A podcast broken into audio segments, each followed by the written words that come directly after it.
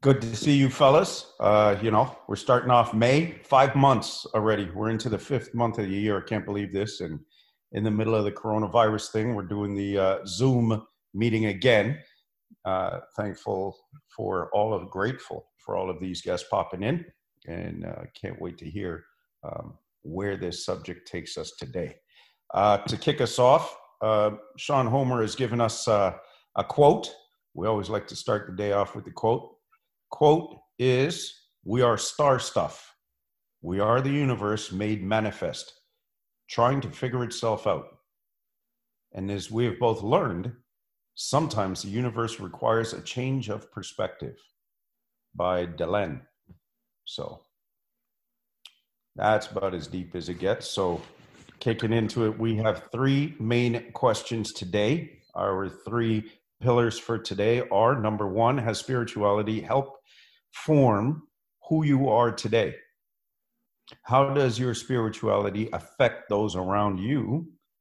And what is the link? Uh, sorry, is the risk of losing your spirituality, or can you? So, kicking us off today, we have. Uh, I'm going over to you, Father Damien, to uh, help us figure out has spirituality helped form who you are today. I think you get to tell a little bit about your your history in this one. I think right. these guys would appreciate that. Um, yeah, the mechanic turned uh, priest. Well, I'm sure Cornell knows my history. Um, but uh, yeah, I used to be a licensed mechanic, uh, also the shop foreman of uh, Scarborough Town Dodge. Uh, that's right on Markham, uh, sorry, McCall- um, Sheppard and between Markham and McCowan. And uh, and um, I've always been uh, a Catholic, going to mass every Sunday and stuff like that. And uh, spirituality helped form me to who I am today, even as a mechanic. Um, I've always felt that there was something higher watching on over me. So there was always a moral principle, even outside of myself. So you know, when people do things and act and um, they always it's either within themselves or if they know that they can get caught. So um, as a shop foreman i was i was chosen as a shop foreman uh, because uh, the uh, service managers and the owner of uh, scarborough town dodge uh, they trusted me and they said you know you're always honest with uh, with the people you deal with um, with all the clients and all the customers and stuff like that. And and uh, so uh, I would say that my spirituality, uh, being formed in the Catholic faith, has uh, formed me to who I am today for all, all, the hardships, all the different things that have gone on in my life. But, um, you know, um, it actually comes from like a conversion too.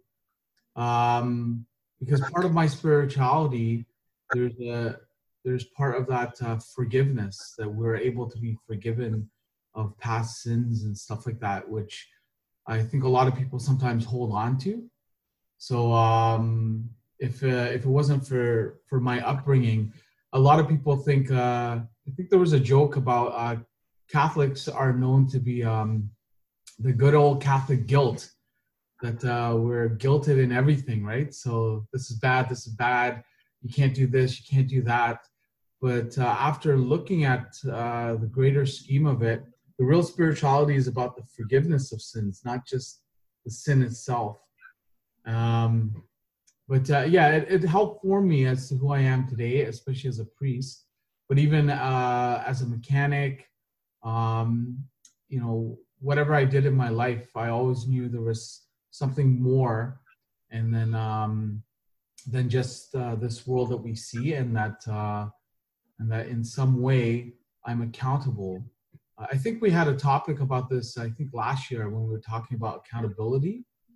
And yes, we did. I, I talked about uh, being accountable to uh, a principle or being accountable to something higher than ourselves uh, helps also guide us uh, morally. So uh, that's how that's how um, spirituality has helped form me to who I am today. Nice. Well, wow, concise. I like it. Uh, I was looking to see if Dr. Baum was in the uh, in the chat. Are you in the chat, Dr. Baum? Yeah, I'm here, and can I be intrusive and ask Father Damien for a definition, his definition of spirituality, and to differentiate spirituality from religion?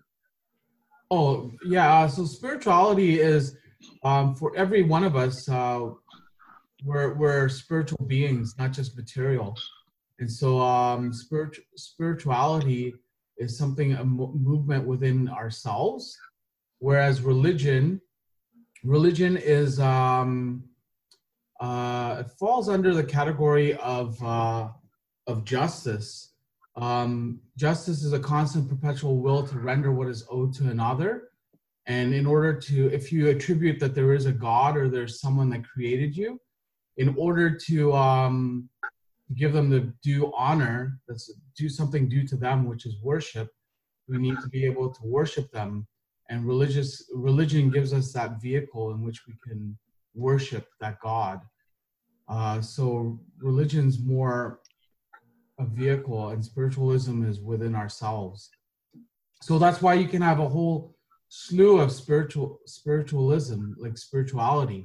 You have people that are say I'm spiritual but not religious well that's what they're talking about. They're talking about the fact that uh, they believe in something like they're they're spiritual people and then um, but not necessarily uh, to come together as a people to worship.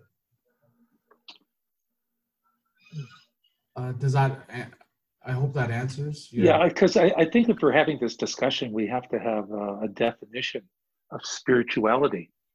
And the way i've always looked at it is that uh, spirituality is basically a, a belief in a in a superhuman order, something that's outside ourselves.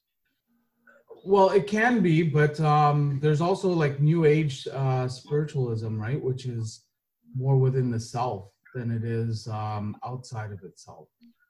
Um, yeah, but but that still has to do with a set of. Uh, well, it's almost like a religion. When you have a religion, it's more of a, a system of of human norms and values. But certainly, you can have a spirituality that's not only based on um, a higher order. Well, uh, with, a, with a religion, you need a. Uh, I don't mean to cut you off, but with a religion, you need a cultist. So you need some type of worship that's involved. Uh, I, I, don't know if it's. I would use the word worship. I would use a system, a lattice, a framework, because that's a set why, of rules.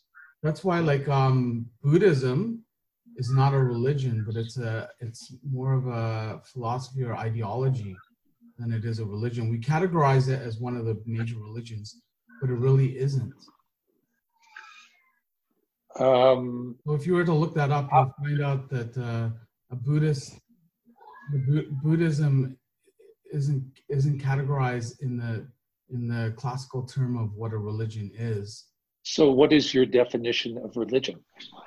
So religion, once again, is a subset of the um, virtue of um, justice that helps us to actually uh, worship God. So, so if uh, I can Buddhism, offer, Buddhism, there is it, there is no worship in actual Buddhism. If I can offer an alternative as far as just the general concept of religion, sure. uh, facilitating this is really if you know people of like mind put attention to something right? So media is a religion now right? Uh, apple is a religion to some people. They're so zealot towards their thing that they like or follow or care uh, about i, I think there's they you know idolize it or something. two things going. Uh, you have to have that belief in an order but also you, you have to have a system of norms and values that are founded on that order. Sure.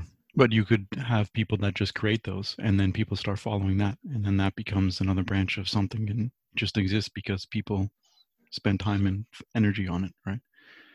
It's like the many branches of, uh, you know, face that spin off like the established religions, right? So, so is deity required for a religion? My personal belief is not just given the way people are in the modern world and you know people are so fanatical about things that people, you know, could follow Trump as a deity. Like I, that's how blind some people's faith and religion are. Are sorry, um, beliefs and things that just take it at whatever is face value and just follow without, you know, being willing to change their opinion because that's what they believe and they hone in on that. So, but yeah, well, I think we might be digressing a bit. Well, but it's we, a fair we question. are a little bit, but then again, that's the nature of this subject. Um, yes. And I, and I and I just share this real quick with you that um, somebody is vacuuming in the background. I don't know what that is. Anyways, um,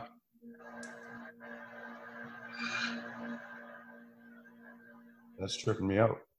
Um, what was I going to say? Uh, I share this with you, whereby um, I lost my thought now just with the, with the Zoom, but that's okay. Um, Dr. Baum, I was going to ask you your opinion on this, and has spirituality uh, helped form who you are today? Yes or no? Um, I think that my sense of spiritualism has been present since my early childhood. Uh, my background is that uh, I'm Jewish. My grandparents, who I never met, were very, very, very orthodox, uh, kept, kept the religion by the strict letter of the law that's been passed down for 3,500 years. Um, right. When the war came, uh, my dad, my mom had to leave uh, because of the Holocaust going on, came to Canada, and they started to bend the rules, um, not keeping the Sabbath as it was supposed to be kept. Um, impressed upon me the importance of keeping the rules and instilled in me this uh, sense of spirituality that there was something above us all that uh, we answered to.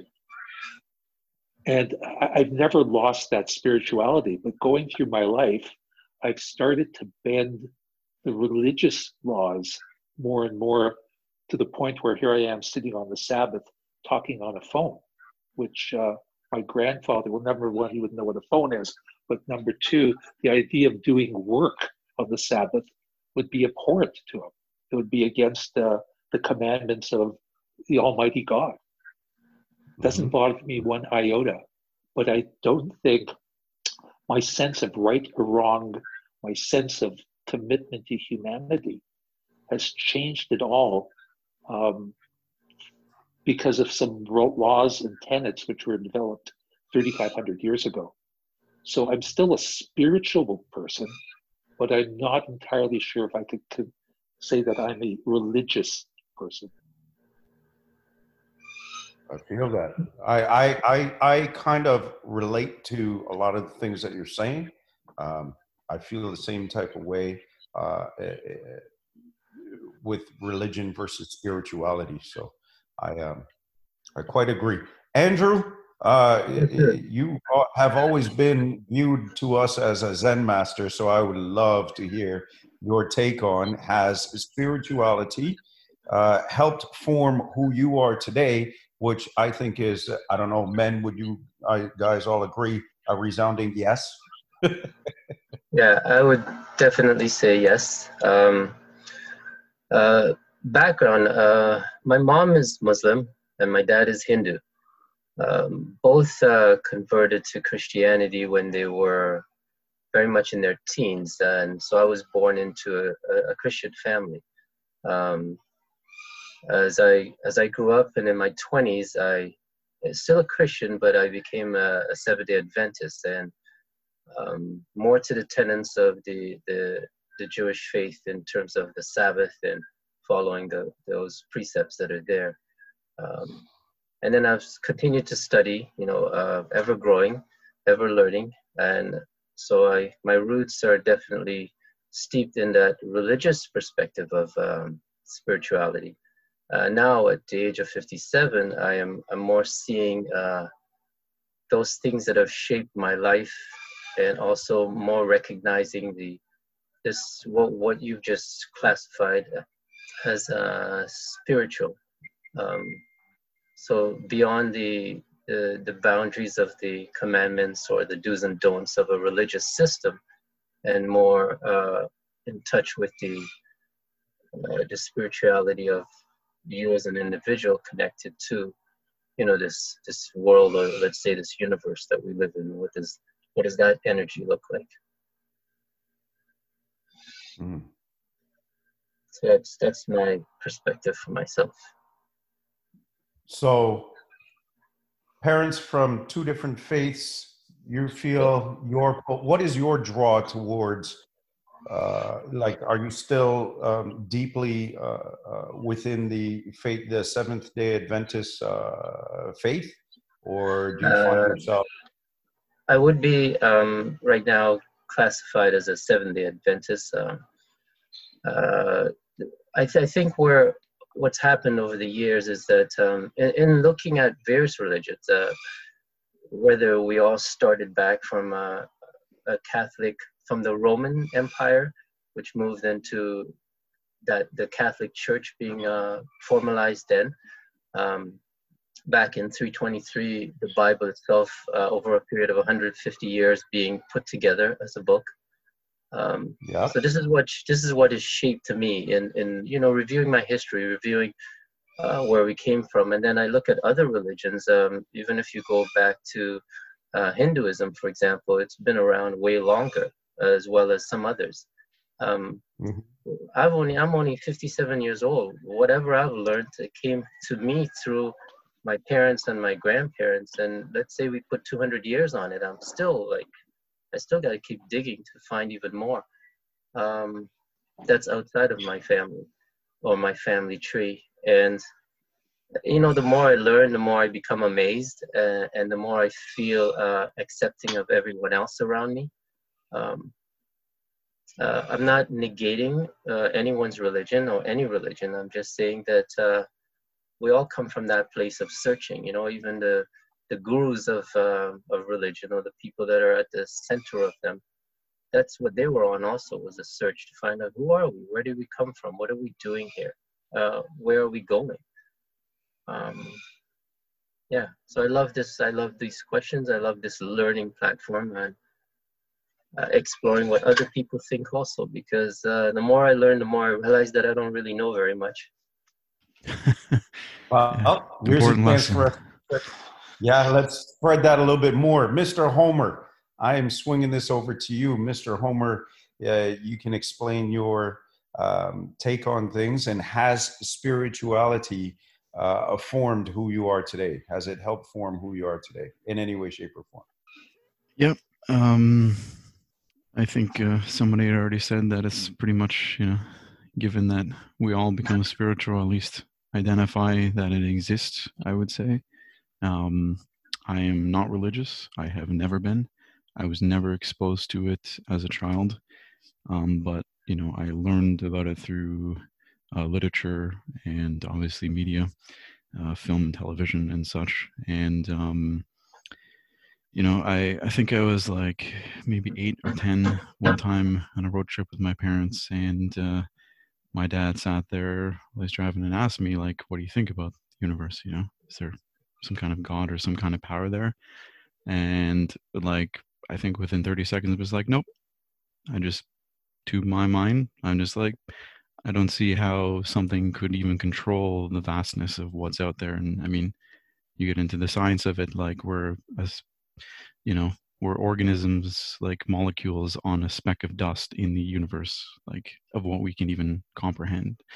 And uh you know i think there's a lot more chaos to it than we give credence um so growing up i don't think i had a strong spirit though um and nothing to do with whether or not i was exposed to religion just that uh, what I went through, life experience growing up, the way I treated myself and the way I let others treat me, gave me very, you know, uh, negative self-image, and that uh, started to go away when I got healthier and started taking care of myself, and that's when I kind of established that I have spiritualism, and just self-identifying, not Buddhist or anything, just recognizing that caring and believing in what I can do and then I can change and then I can be more and not just take you know these negative things and be what other people tell me and feel like I'm stuck is really where that started to change and started to shape and you know still a journey like Andrew says like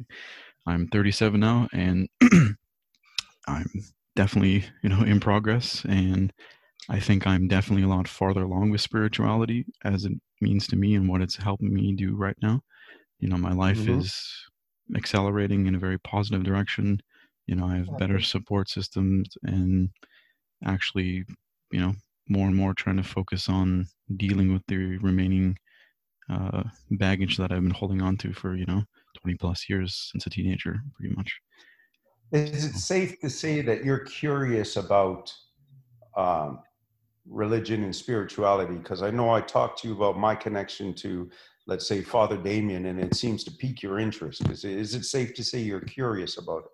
Yeah, for sure. I mean, I've learned about religions. I, you know, again, I studied either uh, typically more from fiction than nonfiction, but there is nonfiction, you know, in my learnings. And, you know, the quote that I used for this talk, and, you know, as I've told you before, uh, uh, Cornell, is that for me, fiction informs a lot of things that we miss in nonfiction or just everyday life, uh, often because it's a way of taking the real world out and looking at a certain topic and spinning it in a way to make sure you're looking at it different angles that you just can't do in the real world. And, you know, over my years now, the different types of fiction, mostly fantasy and science fiction, have a lot of these topics and show things like religion and the dangers of blindly following these things or using them as an excuse to do things, right?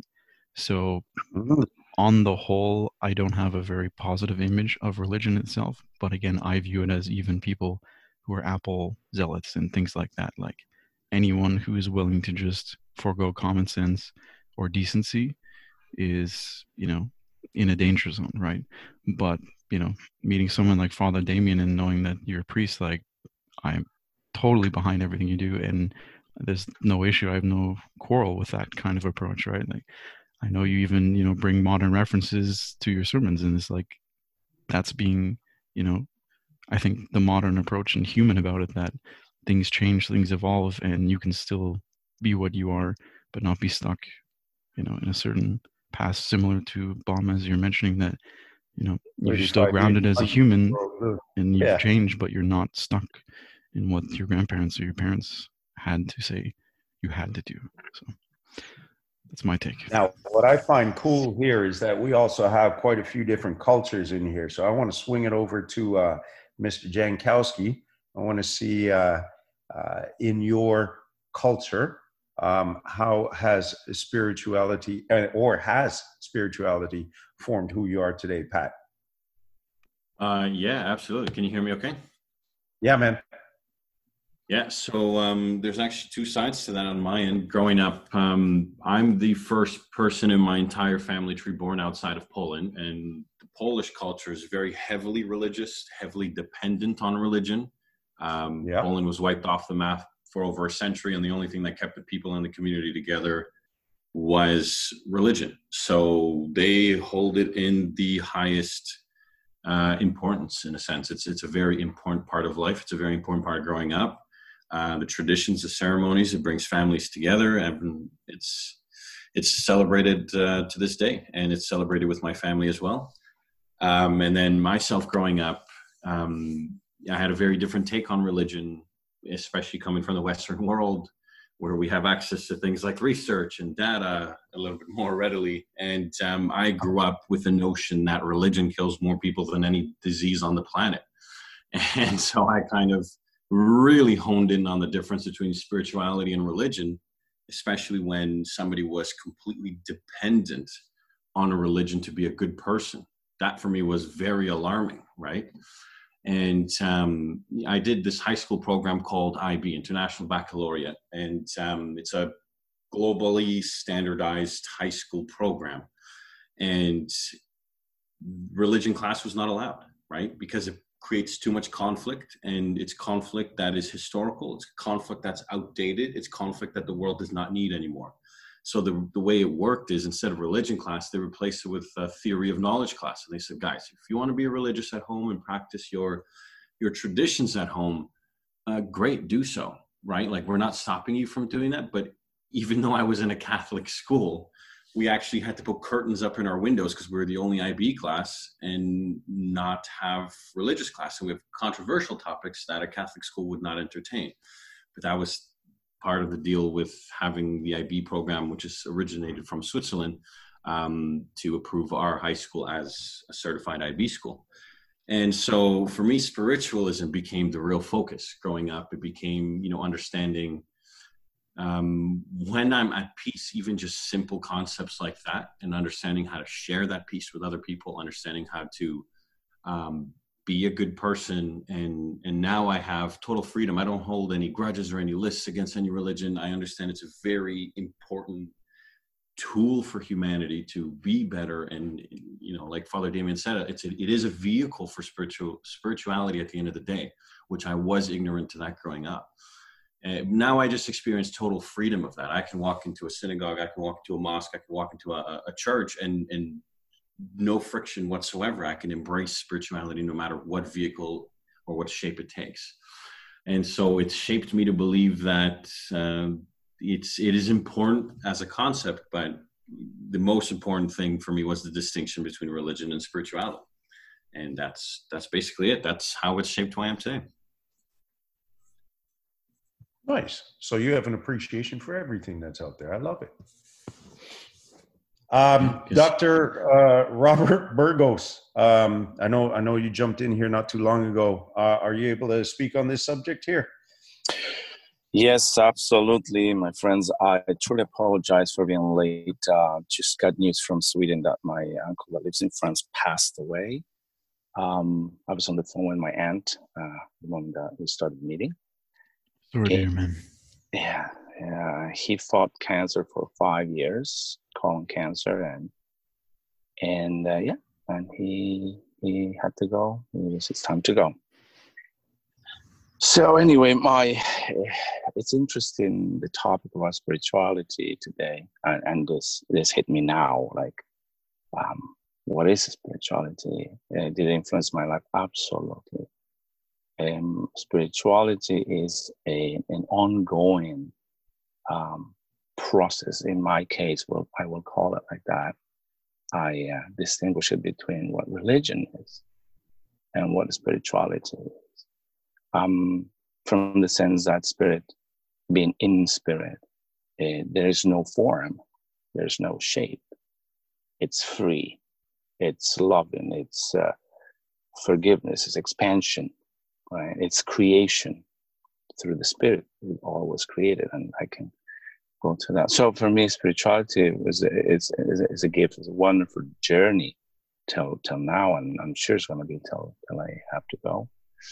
Um, my background, I'm Spanish background, so I was born uh, Roman Catholic, and um, uh, through my life, I was exposed to different religions.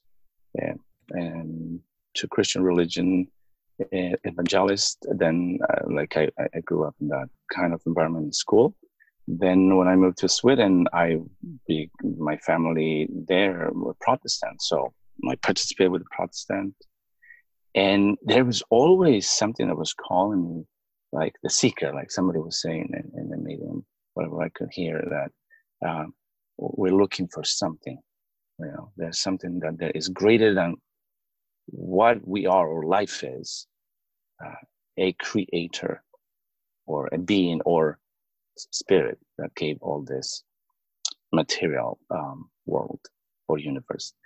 So um, and and then through through my process i went into all kinds of uh, um, different religions and um, i i was always seeking and uh, from uh, Judaism history to um, Muslims and whatnot, even Rosicrucians, and uh, Baha'is, and yeah, beautiful. All of them have the same essence, which is the spirit, no form.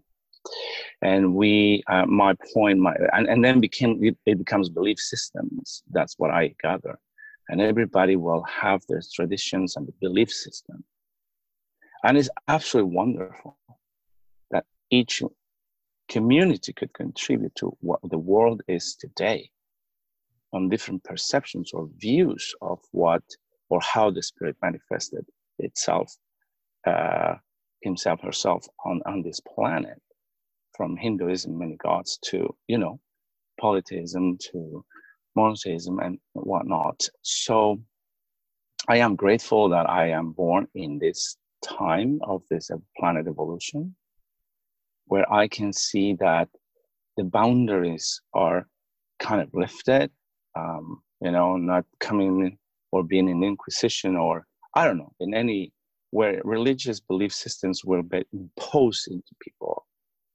rather than the freedom of believing in what it resonates with you at the moment that you are with no good or bad so um, definitely religious beliefs i will have my tendency to be um, believing in what christ is about as and the example that he uh, put in, in the Christianity in the four books of, of the New Testament. Yet I will honor what the um, Torah or the Old Testament uh, gave us as rules and, and way of life, or as I will appreciate the Hinduism or the Buddhism. And, and these days I do a lot of yoga and meditation, and I can definitely relate with all of them. And um, yeah, so the influence is great in my life. What influence gave me is that sense of peace, that understanding that there is uh, a place or where all these spirits are, we all are, and we come here to have this beautiful experience on this planet for the time that we granted. You know, there's a time frame that we're here for and and mm. in, my, in, in my time my now I, I see that it's it's a gift again to be here to share life with everyone uh, and uh, to to hold each other and to keep moving and seeing how all the external um, influences like in this case that we have virus where many things kind of dissolve but the spirit is still the same you know and its joy is, is, uh, bringing families together, communities together, countries together. And uh, yeah, that's how I see a spirituality. I see it as an expansion. You know, there's no limit. There's a constant movement. It's like nature. Nature never stops creating. Yeah, the universe is not static. So it's absolutely wonderful. Yeah, so definitely, it's been influencing my life. Wow. Whoa. Whoa. So I see a good group of men here who all seem to have uh, a respect and a love for appreciation for everybody's uh, views, which, uh, yeah, they always say the kingdom of heaven is elusive. Well, I seem to have it right here with these 12 guys. Okay, uh, Father Damien, I want to jump back over to you here for uh, second part here, which is uh, how does spirituality affect those around you. Now, you are a leader in uh, in in in the uh, Roman Catholic uh, hmm. faith, and you got a lot of people around you. Uh, having been to your masses and so forth, I see the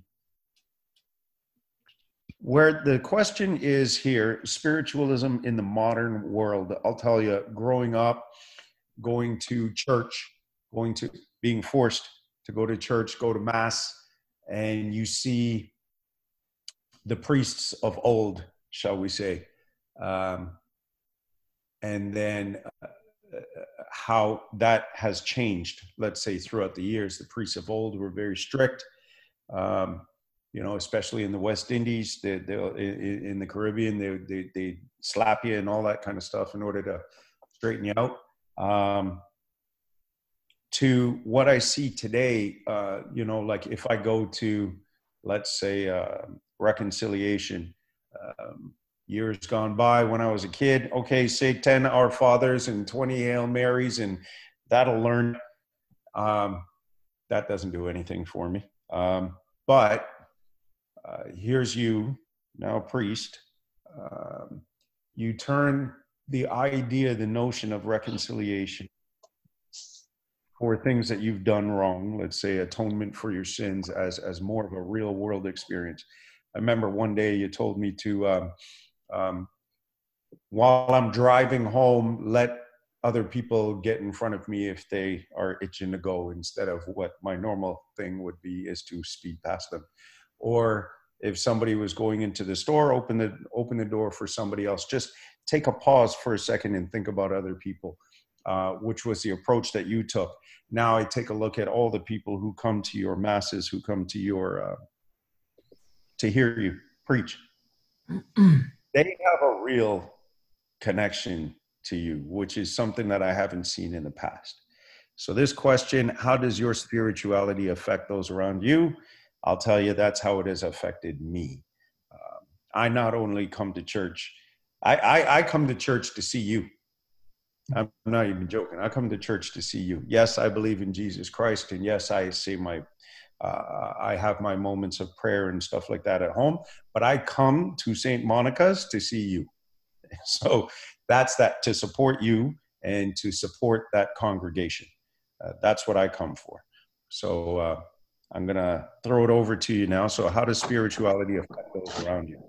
Well, thank you, Cornell. Uh, I guess you answered it for me because to be honest, not a lot of commissioners, not a lot of people come and tell me how they I've affected them, right? So I I I know that I have an effect.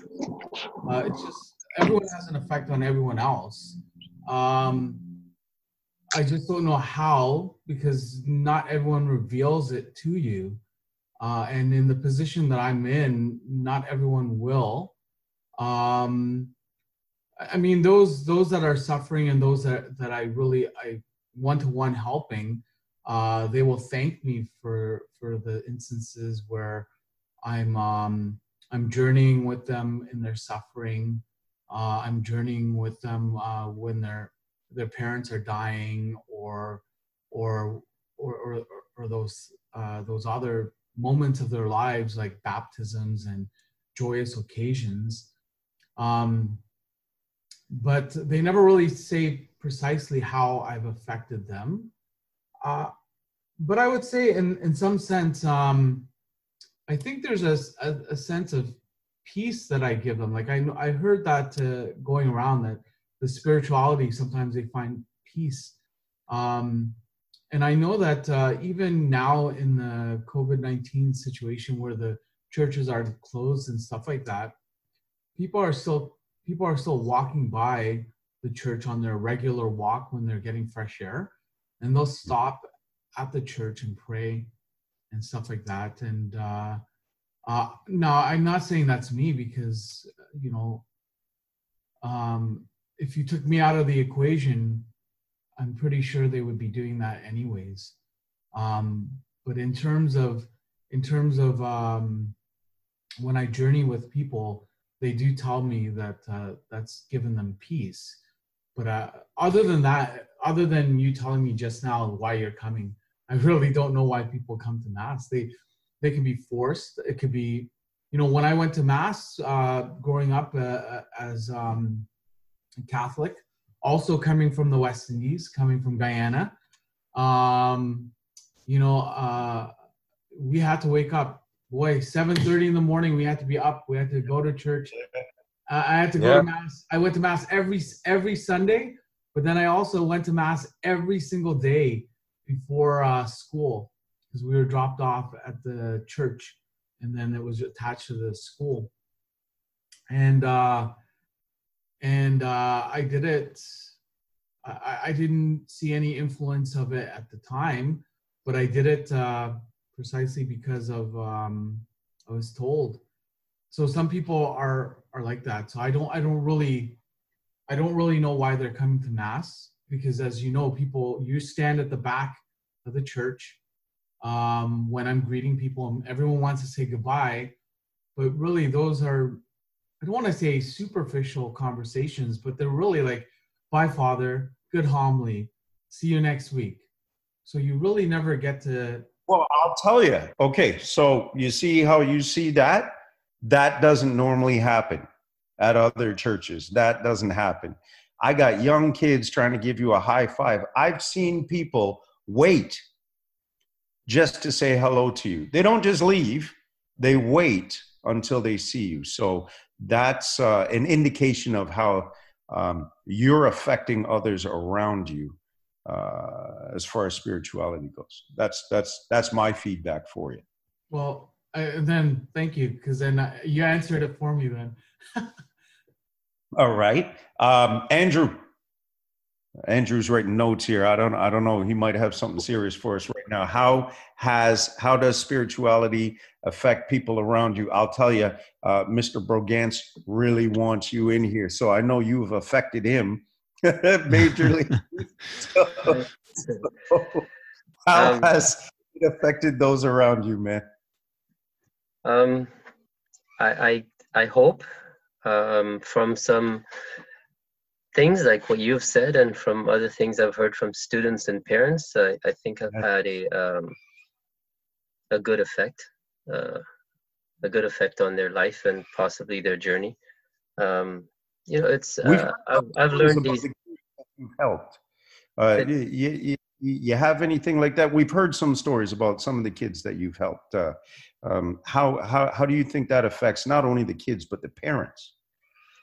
Uh, so it, it's a it's a tenet that I've taken in the way I live my life, um, and that falls into the physical, right? Not just the spiritual. It falls into uh, the things I've learned, morals and the values I've learned from my Christian upbringing, and mm-hmm. um, the teachers that I've come along, whether it be uh, someone like Dr. Dispenza in terms of um, quantum physics, and and he as a, a as a chiropractor and how he's done teaching in that area. Uh, mm-hmm. Dr. Sebi, who's passed on, but his health uh, concept, uh, the vegan lifestyle that I've learned from my uh, a church and the groups I've studied with, I think they've shaped me. They uh, and the morals and values from Christianity through all those people have shaped who I am today and the things that come out of my the voice that I echo to others. So whether I, am teaching students at school, you know, um, to get up early in the morning to come to school to do exercise for their body, and then teaching them more about how they eat and what they do and how they treat each other. Um, you, you know that that tenet that most of us live by. You know that we would like to be treated. We we would we should treat others the way we would like to be treated.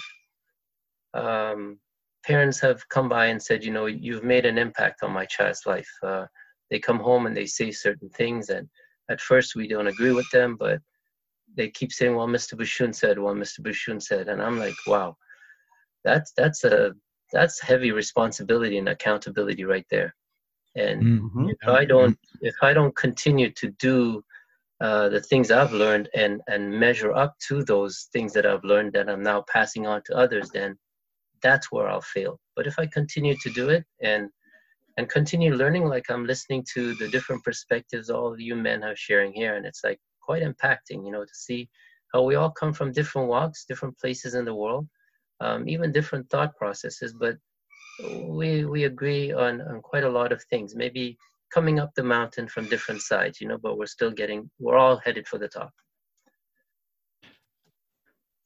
I like the mountain right. reference because we had a talk. I think it came up before where I used something along the same lines of uh, you know we're always always trying to get up those mountains and thank you for that appreciate it appreciate it so um how does how does my spirituality affect those around me i i i believe positively um i strive to to be that way all the time um, i love truth i love learning truth uh, and I conduct my life by the truths I've learned in the past.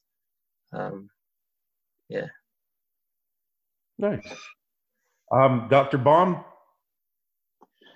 Yes. You talked I, about you had a historical you you had a historical type upbringing uh, sorry traditional type upbringing shifted a little bit more into the modern era modern style Uh, how does that affect those around you now? Well, I don't think my spirituality changed from uh, day one to uh, year 68. Um, I, I, I, found it interesting when Homer mentioned that when he was young, um, he had this concept of him living as a germ on a uh, little speck of dust somewhere in the universe. And uh, something sparked him to become the man he is right now, who's conscious and environmentally passionate about the speck of dust that he lives on. And he seems to have had that spark of spirituality uh, somewhere in his life that's made a change in him and the way that uh, he has affected others. Um, I don't know if I can honestly say, or I hope I don't honestly do what I do in order to affect others. I, I would hope that I'm doing this uh, to live the best life that I can live. And if the mm-hmm. uh, collateral benefit is that I become um, an inspiration and I lead by example, you know, that, that, that's just wonderful. Uh, this concept of the golden rule, you know, do unto others. Um, I, I think that hits the nail on the head. And if someone somewhere can say that they saw how I lived my life and can honestly say that was uh, an inspiration or an effect on how they lived theirs, then uh, my life somehow has been worthwhile. Well, you, I'm sure, I hope you would know that you've profoundly affected me. Um, so, you know, the way of your being is inspirational on its own. And I've been very grateful to have you as part of my life. So thank you. Thank you. Yeah, I got to say, uh, the same for me. Uh, I have asked uh, Mr. Brogance, Jankowski, and and Homer to uh, to uh, find you and get you to as many sessions as possible because your insights, your uh, the essence of who you are, I I definitely love being around that. I'm just saying.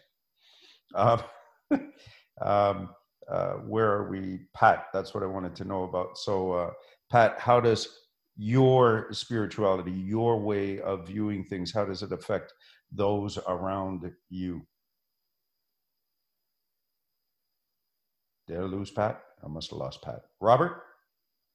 Oh, uh, go ahead, Robert. Oh, Pat. Sorry, found Pat. yeah, there we go. Sorry about that. Um, yeah. yeah, I mean, it's um, especially growing up with uh, a set of parents who are from the old world in a sense, who absolutely do not understand what I'm trying to bring to them, and what's this 12 year old kid saying about religion, and what the heck does he know? And you know, it's always been it's always been challenging in that sense, and mm-hmm. um, you know, for some people, it's some people are very afraid of the fact that I could be spiritual without a religion. They don't understand it. They don't know how to categorize it. And, you know, it's not even being atheist. It's not about that. It's just, you know, I call myself irreligious. It doesn't matter which religion. Spirituality is the same for me, right? Okay. Whereas, um, you know, for some people, it it's almost a beacon of hope. I mean, I've had some friends who are just so tired of all the drama that comes with religion and they're like well i want to be spiritual but i don't want to be associated i don't want to create enemies so how do i do this right so it really depends on on who i'm dealing with and what their community is like i mean i grew up in toronto which all my friends were all shapes and sizes and colors and all wore different jerseys i mean we made friends with everybody uh, but then i've got cousins who moved from Poland at the age of 18, and all they know is the Polish Cultural Center and the Polish church, and all their friends and families are met there. And so everybody's Catholic. How could you not be Catholic? You won't fit in. So it just depends on on who I'm dealing with and, with and what background they're from, and and being sensitive to that. So for some people, it's created friction around me, and for some pre- people, it's created uh, you know like a peace. One of my closest friends is Muslim, and I'm one of his only friends who's non-Muslim, and he just absolutely loves that. And and you know he talks to his parents about me. Pat's a great guy. He know, a video chat with his parents back in Pakistan, for example. And they're like, "Oh my God, this guy's amazing." You know, he's not racist. He's not discriminating us because we're Muslim. And and for them, it's like, a, "Oh wow, this is what Canada feels like." I'm so glad our son is experiencing that so i mean i get a mixed um, i get a mixed bag of responses frankly you know it, it, it really depends on how ingrained somebody is or how set in their ways they are right Yeah. And I'm not here to change that, but you know, it can create friction or it can create solace. It Depends. So even though you're kind of uh, able to adapt and respective religions, are you considering yourself then more agnostic that you still believe in something versus atheist? Um, for me, a bulk of the spirituality comes from connection to Mother Earth rather than a higher power. I believe a lot in nature and, and the energy that comes from the soil and walking bare feet on grass, that kind of stuff. So I don't know if that still is considered agnostic or not, but frankly, I don't really mind, you know, whatever it is. you don't care about labels. me in one of your boxes that makes sense yeah, for you. Yeah, you know? yeah. No, no, that's that's yeah. I mean, it's rare, I think, you know, for people to be that free. And uh, as you said, you'd still go into a place of religion and respect their views without stamping on it, right? So I mean, it's just very rare. So, Sean, sticking with you here for a second, you've you've um, said in the past the the notion that some folks believe in a higher power as a, as a method of um, accountability and so forth. How how, how does a spirit your spirituality affect those around you? So, you know, I'd say because of the changes I made in my life and the progress I made as a person, that again is tied to what my sense now of spirituality is. And as Baum put it, that I found it, you know, one point, and what does that mean, that sort of thing. Um, I'll get more into in the third point, but I believe we always have it. We just don't know how to use it or don't learn it, don't understand it, and this is the quote you know going back to this this is a quote from a sci-fi tv show but the idea that we're just stars and stardust and we are of stars and you know there's no real plan and we just kind of do our best to figure it out so what i try and do with those around me which is the spiritual aspect i try and put out is looking at suffering whether it's adding or removing whether inside yourself or to others. That's the best way I can look at what I try and convey and how I give perspective on certain things that somebody who might be more religious like yourself, Cornell, you know, I don't have those thoughts, so I come at it from maybe a different angle that you're not thinking initially. But then you're able to bring it back to what makes sense for you. And that's, you know, I respect that. And I appreciate that you have something that helps you and I have something that, you know, feels that came just from my experiences and maybe again if like jankowski i'm not in a box but it's closer probably to buddhism than anything else but it's not uh, just one thing and um yeah so uh, again i just try and look at it mainly as uh, suffering is the most important thing and i absolutely don't like seeing you know people suffer. Uh, even you know strangers the you know the the sickness that's going around you can joke that you want certain people to get it and i have you know trump sorry it's true but you know i don't actually mean that because you know there's no lesson in him just going away right? Him being there and being held to account and consequences that is more important than have him slip away with something like this getting off scot-free right and it's not necessarily karma or anything i just think that uh, going back to the, the accountability talk we had before, right? That's where I see, you know, to help reduce suffer, future suffering, some people like that have to be held to account, and it would show other people you can't actually do that because you, you know, the the stats in the U.S. right now, right? That's an account of how much they're suffering because of the way he chooses to be, and that's very unfortunate. So that's the kind of message I try and put out there.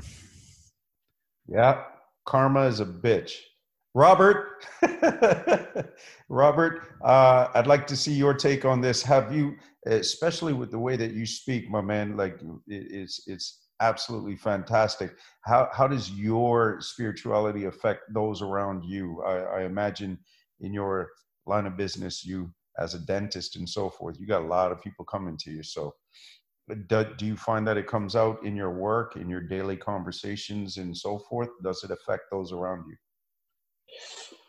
Oh well thank you. Um i, I definitely i uh, there is an impact um of my way of viewing or seeing uh, spirituality that impacted not only my patients, I mean the closest people, my family, my my, my extended family. Um, unfortunately for them, they seen me going through all this experience, and um, the spirit is the same as, as I was mentioning before. It's still coming from that love and and and, and compassion and and freedom.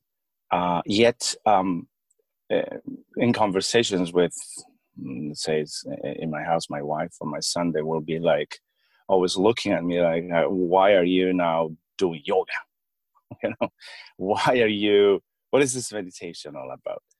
Uh, what is Mother Earth? Uh, I mean, I'm Bolivian, so for me, Mother Earth is Pachamama, which is, uh, uh, you know, uh, Bolivians or the native Incas venerated Pachamama and Inti, the sun Inti. So it's it, it, definitely influenced everybody around me and uh, conversations and discussions and all kinds of things with in the realm of the religion world, right?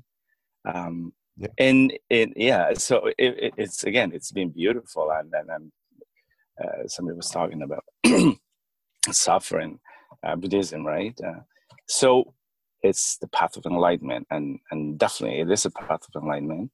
Uh, not necessarily that we have to suffer to be enlightened, but if you see it from the point of view as a, uh, something external or internal that can open the new, a new you inside of you to view life from a different point of view, not from suffering, could mm-hmm. definitely give you a beautiful um, new perception of the world and of yourself first of all. So for my for my patients um, i am blessed that uh, my patients uh, know that i am the, the tree lover. As a matter of fact my practice is called love trees dentistry. So uh, so it's very interesting because they're like okay what happened here? Um, i just changed the name. And they they come from um, beautiful Toronto, beautiful Canada. Um, they come from all kinds of backgrounds, all kinds. I mean, all kinds from Mongolia, from I don't know, from everywhere, from Africa, and uh, the moment we have a little conversation and connection, it's so interesting to hear them and to see their points of views and. Uh, and I mean, my Italian's very Catholics as well, or my Spanish. So it is um, I've been influenced a lot, as much as I, I think, I hope some people will be influenced, whether whether it was positive or negative, depending on their um, outlook. So spirituality, um, yes, uh, can can I think it depends on the perception. It can be expansive or for expansion, or it could be for inclusion. It depends on the person Yet, whichever way it is, it is just the way it is, or it's supposed to be at the time that it is. Because the universe, as I said before, is not static, it's constant movement. And it could be that you're 99 before you go, and then all of a sudden, oh my goodness, yeah, spirituality. Or it could be at the very beginning, oh yeah, spirituality, or we were spiritual spirits having a human experience that I call it. I am in the spirit having a human experience and and when i see it like that then it becomes more bearable many uh, aspects of life that could be struggling or it could be more expensive other parts of life that it is just to see a sunset or sunrise or see a child. And, and in suffering we can help or to people that suffer but not from the point of view of in my opinion uh, from from from the suffering point of view but from the uh, love law point of view on on what is their journey you know the journey of suffering. Because nothing is permanent right? It will not suffering cannot stay nor joy cannot stay constant for a long period of time. Uh, there was a moment that I, I i was so into meditation and all that and i thought okay i want to see how much i can be loved. How long can i be loved for? And um, it was impressive to be aware of it because my mind all of a sudden came in and, and said, no, no, you're not going to be off. React to this one. React to that one, right? So how long can I sustain love? and, and and it's not possible to sustain love or where I have my group of spiritual people and I love them very much, but then I see sometimes I, I call them zebras because they go into this very, very beautiful space. You know, like it's ah, everything is, you know, peachy beautiful, yeah. uh, which is great. And then, then you know, it's it's the opposite. So what I want to say at the end is that uh, duality here on this uh, dimension that I call this planet uh, it is ruling and it allows us to be impermanent. So we nor will be always love or or or or, or fear or suffering. We have both, okay. right? Yeah. We are both at the same time. And it depends on how you are as consciousness or as a conscious person to take on on one or the other without qualifying it whether it's good or bad and okay. and, and and then there's more free there's more space to breathe yeah something really interesting you touched on i just want to go over for a minute is um you know you said you're being a certain way and it's really up to the other people that you interact with how it comes off right so no matter what your spirituality is ultimately what people are going to take from it is based on their state of mind, their perception, their spirituality. That you know, there's a chance you could change the perspective, but you know, you're not going to alter your spirituality because of them. That's what I'm getting. If that's if that's the way I understood it. there is uh, there's a principle in it absolutely like uh, when you experience that who you are that core that you are definitely there is that fountain that is flowing. Yet, you, uh, because you have compassion or you have understanding or you have, I can, I, I, I don't know which term to use, you cannot be rich. It's, if your cup is full, you know, you think you are done, you're, you're complete. But when you empty your cup, when you're poor again, you have room to fill it you know? So uh, i will be influenced but i have i, I will still be having my core uh, that is uh, who am i right? What, what, who am i? I am that i am. Who am i this being here with all the goodness or greatness or uh, less or, or or, or nothing uh, who am i at the end what is my core so from that when i go there yes, I, I still believe that I, I am this uh, spirit having human experience. I have, uh, I'm witnessing the great, the creator creation. Uh, and I am the gardener of this uh, planet. And, and, and so when I go back to my core, then I am and I can be for them, for myself, or for, for, for my patients, in this case, for my family, my patients, uh, my life, uh, and then I am. Nice. So it's a so it's a positive effect uh, that you have on all those around you um, because of the fact that you're looking at you know who you are and what it is that you can do for those around you. Yeah. Well, not necessarily. Some people will be affected. I think what Pat was saying, uh, Catholic, right? They will not like mm-hmm. it they won't like yeah. that. I mean, it was uh, like, okay, you were brought, uh, whatever, you were born and they go to church. How come you don't go to church? How come you don't read the Bible? Well, I do read the Bible. Uh, how come? I mean, I love uh, reading the, the, the Old Testament. I love it. So how come you're just uh, based on that? No, it, it doesn't matter. Or I can go to uh, Buddhism or anything. It's it's just um, yeah it's just um, it, i think it's influenced both ways and i don't say that it's just positive impact in okay. some people it could it could okay. be with the people that are close to me that they will uh, maybe question me if i'm really uh, you know like i believe in god oh no no yeah. you don't believe in god anymore you know you're, you're not you don't believe in God. You you just don't want to go and do yoga. What is this yoga?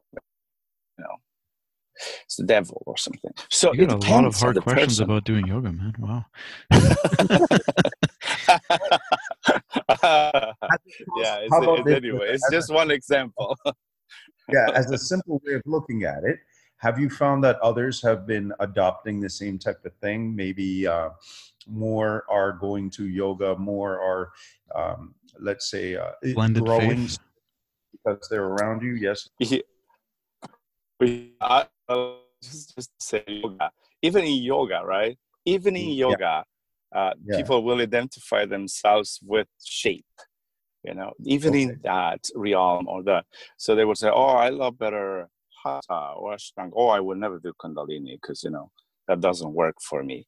Oh, oh, oh, I won't listen to Sadhguru. I will listen to Joe. this There is religion for you. so the shape comes again, uh, which is great because we're individuals, right? We all have our individuality. We cannot be just subjected to one kind of thought. So um, yeah, so I think that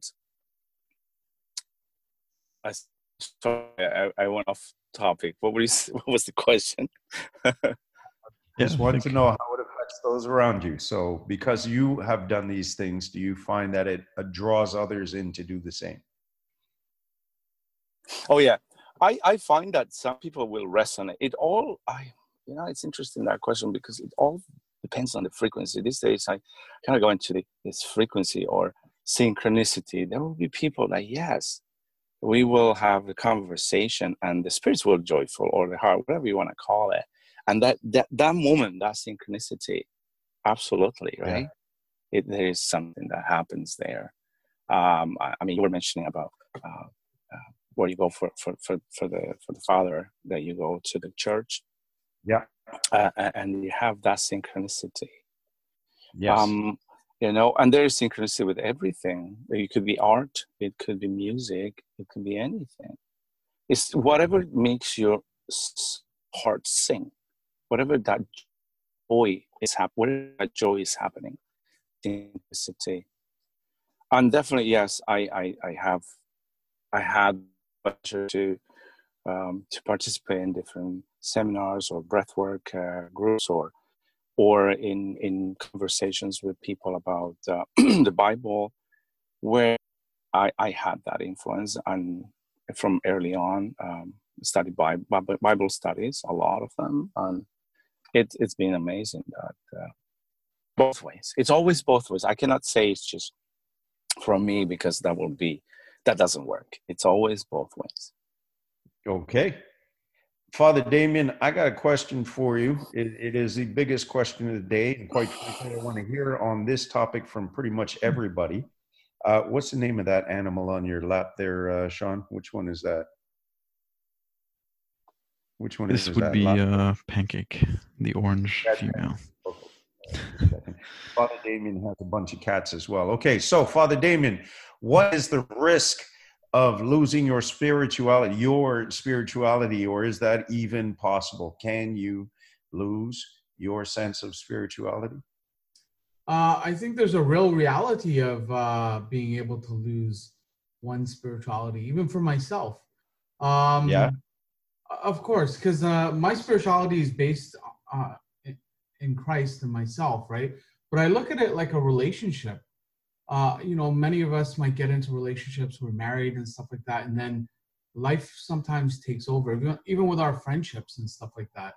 And uh, we can be drawn away from it and moved away from it, and we're, we're focused on something else other than than that. And and for me, um, I do believe there's a real risk. And if you don't, if you you never see the risks, then uh, you're never um, you're, you're never preparing yourself for it. Like uh uh like if i don't see the risk when i go out every time i ride my motorcycle i don't see a risk i'm not going to be alert.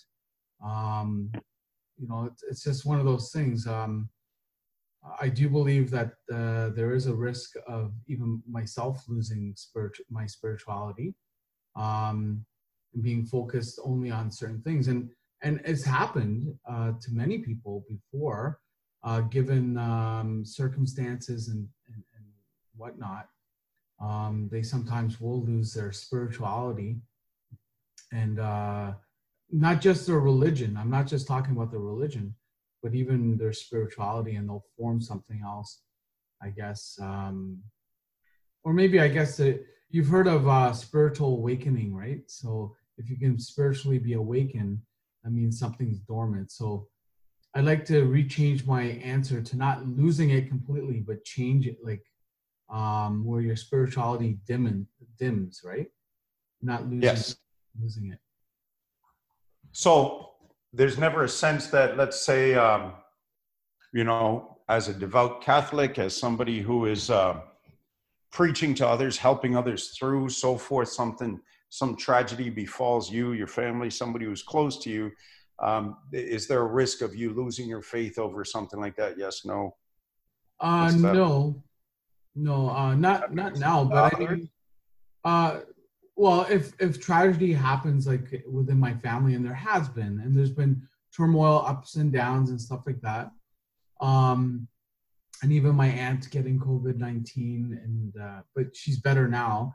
Um, even things like that, but um, that's part of my faith, which is uh, we're not talking about spirituality. We're not talking about faith there. We're talking about our spirituality, which yeah, I, I think for us we kind of like uh, we try to categorize everything like split it up. but it, it's really difficult because faith, religion, and spirituality, it's like it's part of parcel of, of, of that one thing. Uh, you can break it up and then try to talk about one separate part, um, but it becomes very difficult. But when we're just talking about spirituality, we're, we're I'm going to talk about even my own spiritual awakening. Uh, I wasn't very spiritual younger, and when I was a mechanic, certainly Cornell, you knew you knew I went clubbing and I did many different things and I partied a lot and uh, did all these different things and I playing music really loud at Daytona, getting pulled over by the police. Yep. And, and yeah, and um, and you know that uh, my focus was on my like only my outward stuff, myself and, and the world. So uh, the spirituality, I, I didn't see anything there, but I guess it was sort of tucked in. So in terms of losing it completely, um, yeah. I guess until I'm dead, uh, I guess it will still be something buried. Uh, if I there's a possibility of me burying it or me focusing on something more than that. Because you mentioned faith, um, I was going to bring it up in the third point, anyways. You know, yes. you said it's part and parcel, or we try and look at it different, but it's the same thing. So, uh, no, I'm not saying it's the same thing. No, uh, but um, I'm saying that it's kind of mingled in, like um, like it's not it's i'm not saying it's the exact same thing. Right. Uh, i'm trying to i'm trying to say that it's part and parcel of it. Like um uh it's hard to explain um, how you access your spirituality if you're well, faithful we're, we're it activates compartmentalizing or... it right? We're compartmentalizing spirituality as as this uh religion right. is this and faith is this. But when it's all played out and acted out or done in a person it's it's it's formed. Like it's hard hard for it's hard for you to dis I, I guess i don't know if it maybe it might be hard not hard for you but it it's hard for me to actually distinguish or because it overlaps right? So There's before hard, your spiritual awakening like because you oh, said you were forced to go to church yes, younger and then you had your awakening so how did faith look like on that journey alongside the other aspects? Oh yeah, so um yeah, so prior to my spiritual awakening, um, if you had asked me what my religion was, faith in that part would have just been religion, and that's what everyone's talking about. Like uh, in terms of, um, I would just categorize myself and identify as a Catholic but in terms of actual faith, uh, looking back now, um, I didn't really have any. Um, you know, I just categorize. I just uh, identified as a Catholic. I went to church. I did. I did the mass. I I was an altar server, um, but I didn't really understand. I like. I was brought up to go to mass, went to altar serving not because I wanted to serve God, but because uh, we all got to uh, play hockey, uh, floor hockey after mass. so all my all my friends at school were because the school is attached to the church. We'd all just go and pull out the hockey sticks and the nets and play. Uh, so you had faith you'd get to play hockey if you did that. Well, there you go. there's, a, there's a natural. You're right. There is a natural faith. Uh, I'm not talking about the supernatural faith. There is a natural faith. We we, uh, we plan our days as, as if we're going to wake up tomorrow. We have faith in that.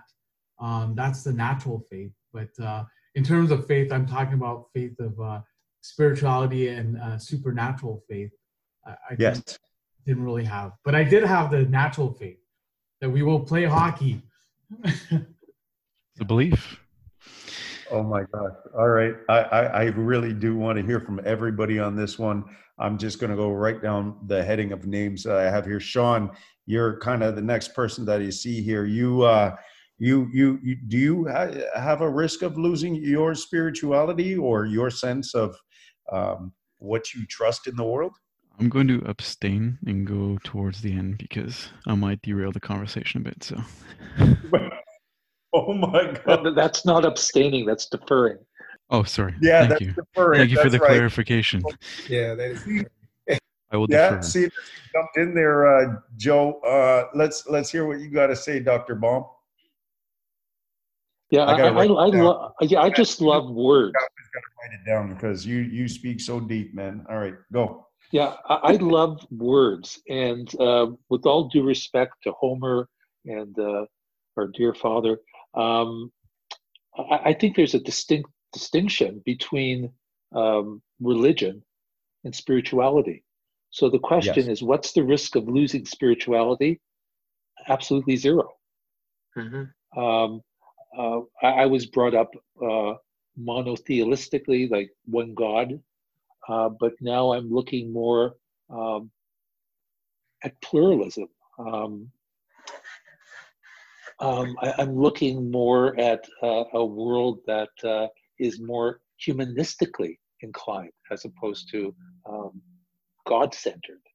Um, but I don't think that affects my spirituality. Uh, there, there's a very, very uh, great writer who I've always admired by the name of Julian Barnes, and he writes extensively about uh, about death and about memory and about history. And he has a quote um, because he considers himself an atheist, and uh, he says, um, "I do not believe in God, but I sure do miss him." And uh, although I've kind of strayed from the ways of my forefathers and do things now which would be abhorrent to them, um, I find when I walk into a synagogue and put on a prayer shawl, I find comfort in that. Um, my dietary habits, uh, I eat lobster, I enjoy shrimp, I enjoy eating a cheeseburger, but there's something about pork, I still can't do it. And th- these are all religious things, but they become such a part of my psyche uh, that it's become a spiritual thing for me. And um, it, it, it just affects who I am. So, um, am I losing my spirituality? Absolutely not. But I find myself evolving. And uh, where it goes, how it goes, have no idea. But I don't think I'm at risk of losing my spirituality. Um, you take a look at the uh, the Old Testament, which someone brought up, uh, the book of Job. Um, here was a man who uh, they, they threw everything at him, and he never lost his faith, um, and he never lost his spirit. And uh, am I a Job? No, I don't think so. Um, if some tragedy hits me, um, will I ever lose my spirituality? Um, I don't think so. But there was sorry, there was a point in uh Job though where he did lose his um spirituality or spirit, where he turns to God and he says, Cursed was the day I was born. And then God then says, Were you there when I created the heavens and the earth? And then he regains his his spirit and faith back into God. But he but he never lost his spirituality. He lost his faith. Yeah, I, I mean, would you? I, I don't know. I'm asking this as a question, but would you consider uh, part and parcel your spirit also as your spirituality? So, like, if someone someone that's not particularly consider themselves spiritual, but what if they were uh, like had mental illness or uh, mental health issues and they were depressed and then they're losing their their spirit within them, like their the will to live, the will to do these these things. Um, I mean, there comes a point. I mean, in Job's case, he does he does curse the day that he was born from all those things that are happening, and one can interpret it as uh, him losing a sense of his own spirit. I don't know spirituality, like because I, I don't have the mind of Job or why he said it, but the the scripture writer puts puts it in there for a reason. So I, I, I, can yeah I, I can see Job uh, being questioning his faith, but did he lose his spirituality? I I, I don't think so because if God tells him that uh, you weren't around while I did this all, um, it, to me that's evidence he never lost his spirituality. Yeah, I like the idea of the idea that we have compartmentalized it whereby your faith is one thing your sense of spirituality is a different thing and religion is something else entirely uh, at least from my perspective and, and um, i like are, are you familiar with uh, the book sapiens uh, sean keeps telling me about it Beautiful. i haven't gone to yet sean has told me about this for six months maybe even longer uh, and i still yeah, you, you, you have to pick up you have to pick up the book and just read the chapter on religion. And, yeah, uh, that, that that that that made a big difference to me. Did that actually affect your your view on it, uh, Baum? I'm sorry. Did that Did like actually my... change your perception of religions and the history of it? It helped crystallize it. I think the okay. perception was there, but it helped me put it into words. And uh, to me, words are important. Yeah.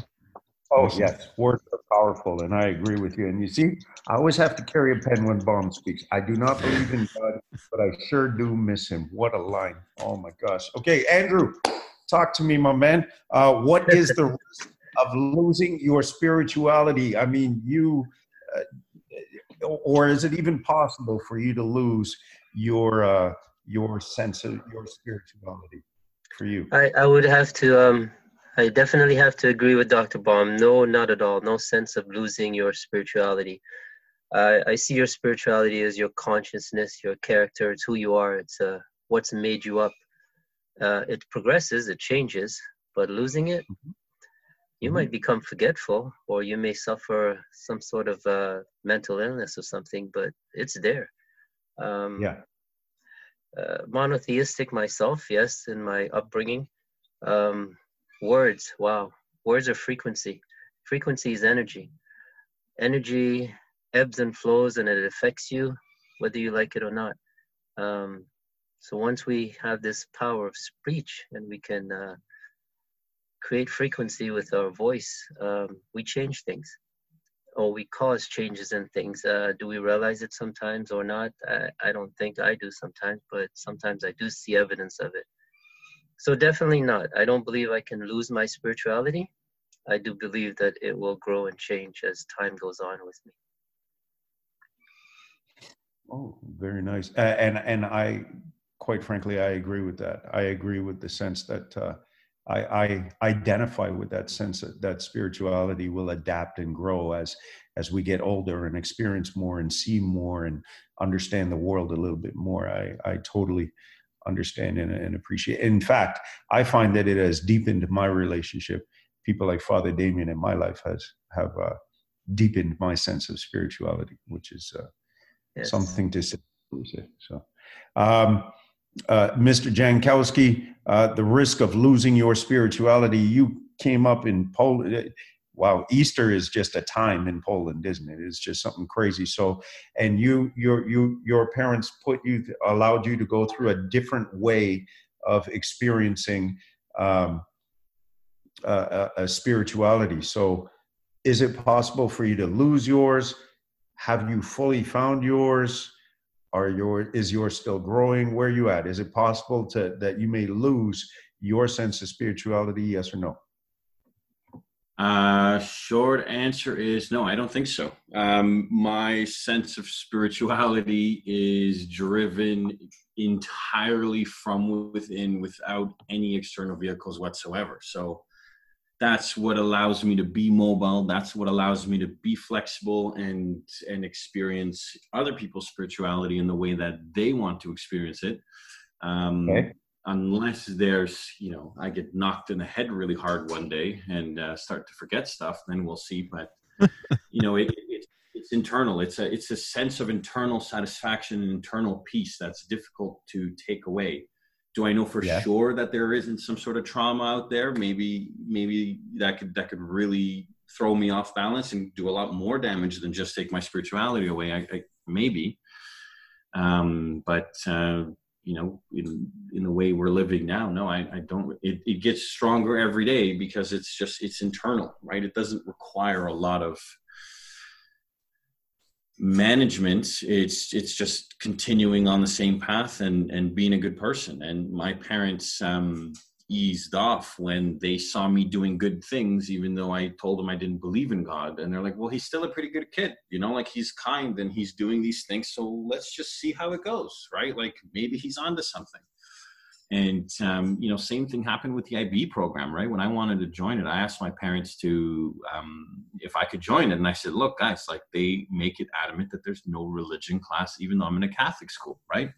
I need to make sure you guys are okay with that because I'm pursuing a higher level of education and and that's the trade-off here. And my parents sat down, this is by the 10th grade, and they said, Pat, you know what? Like, yeah, go for it. You know, so I think at that point they already saw that, you know, it was I'm not a total douchebag, you know, pardon my French, but uh yeah, you know, like I was on a on a on a good enough path anyways that that they weren't too concerned anymore and and yeah, it's just been growing ever since then. Um, you know, the the yeah, that's that's the long and short of it, basically. Yeah. Yeah, I, I think you I think you're right. Douche is French. Steve, um, what? Oh man. What is your risk of losing your sense of spiritual? Now, Steve, you've been uh, kind of quiet on the first couple of questions. So the idea is, do you have a sense of spirituality, religion, faith? What is it? What is it that you have? And are you ever at risk of losing it?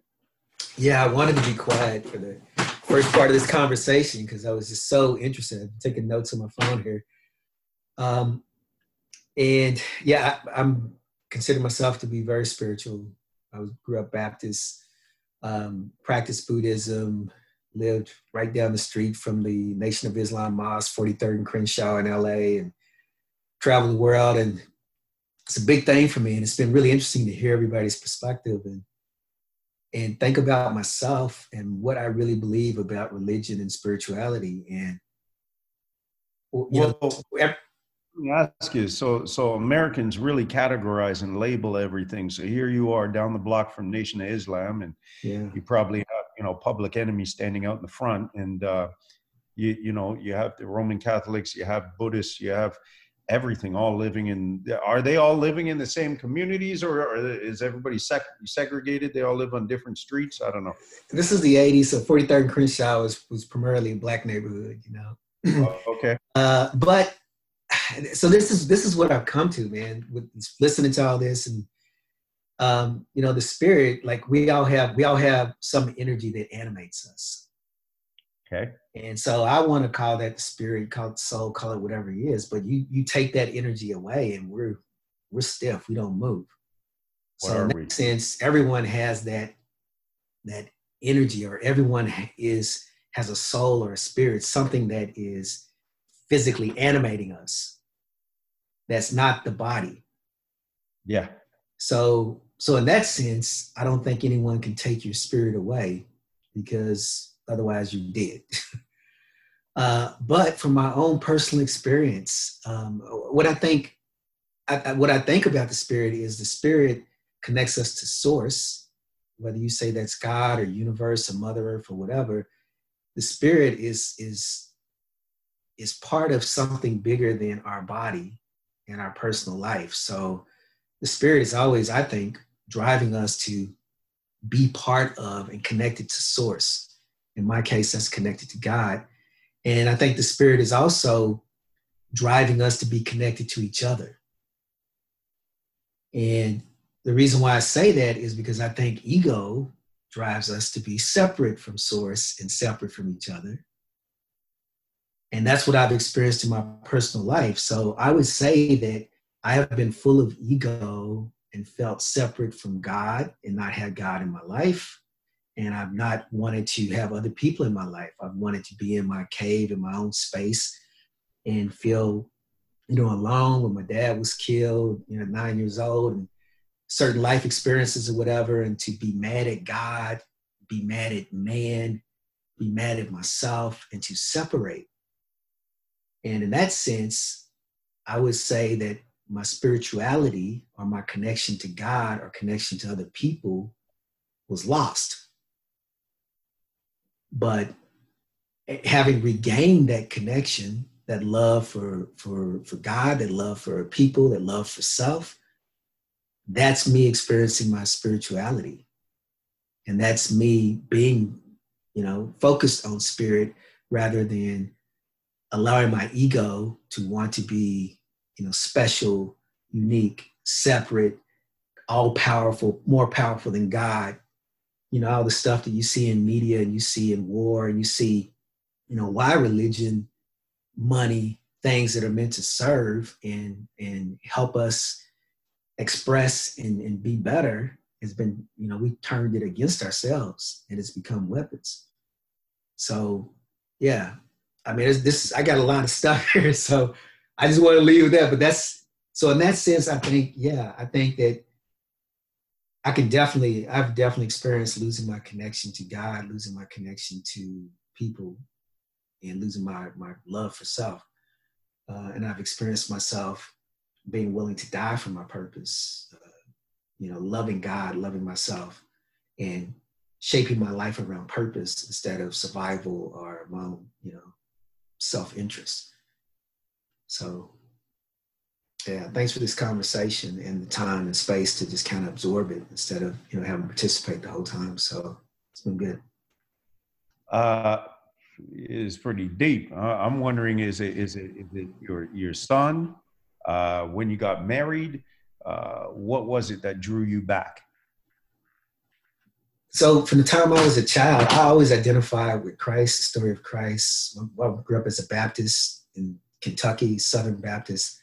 Uh, yep. I always identify with Christ and the story of Christ, and even as a as a human, I identify with Christ. Like I felt that, you know, it was true what everything that Christ did, we could do because we were children of God. And it was before my dad died, so it must have been like four or five, six years old. I had these sort of thoughts, and yep.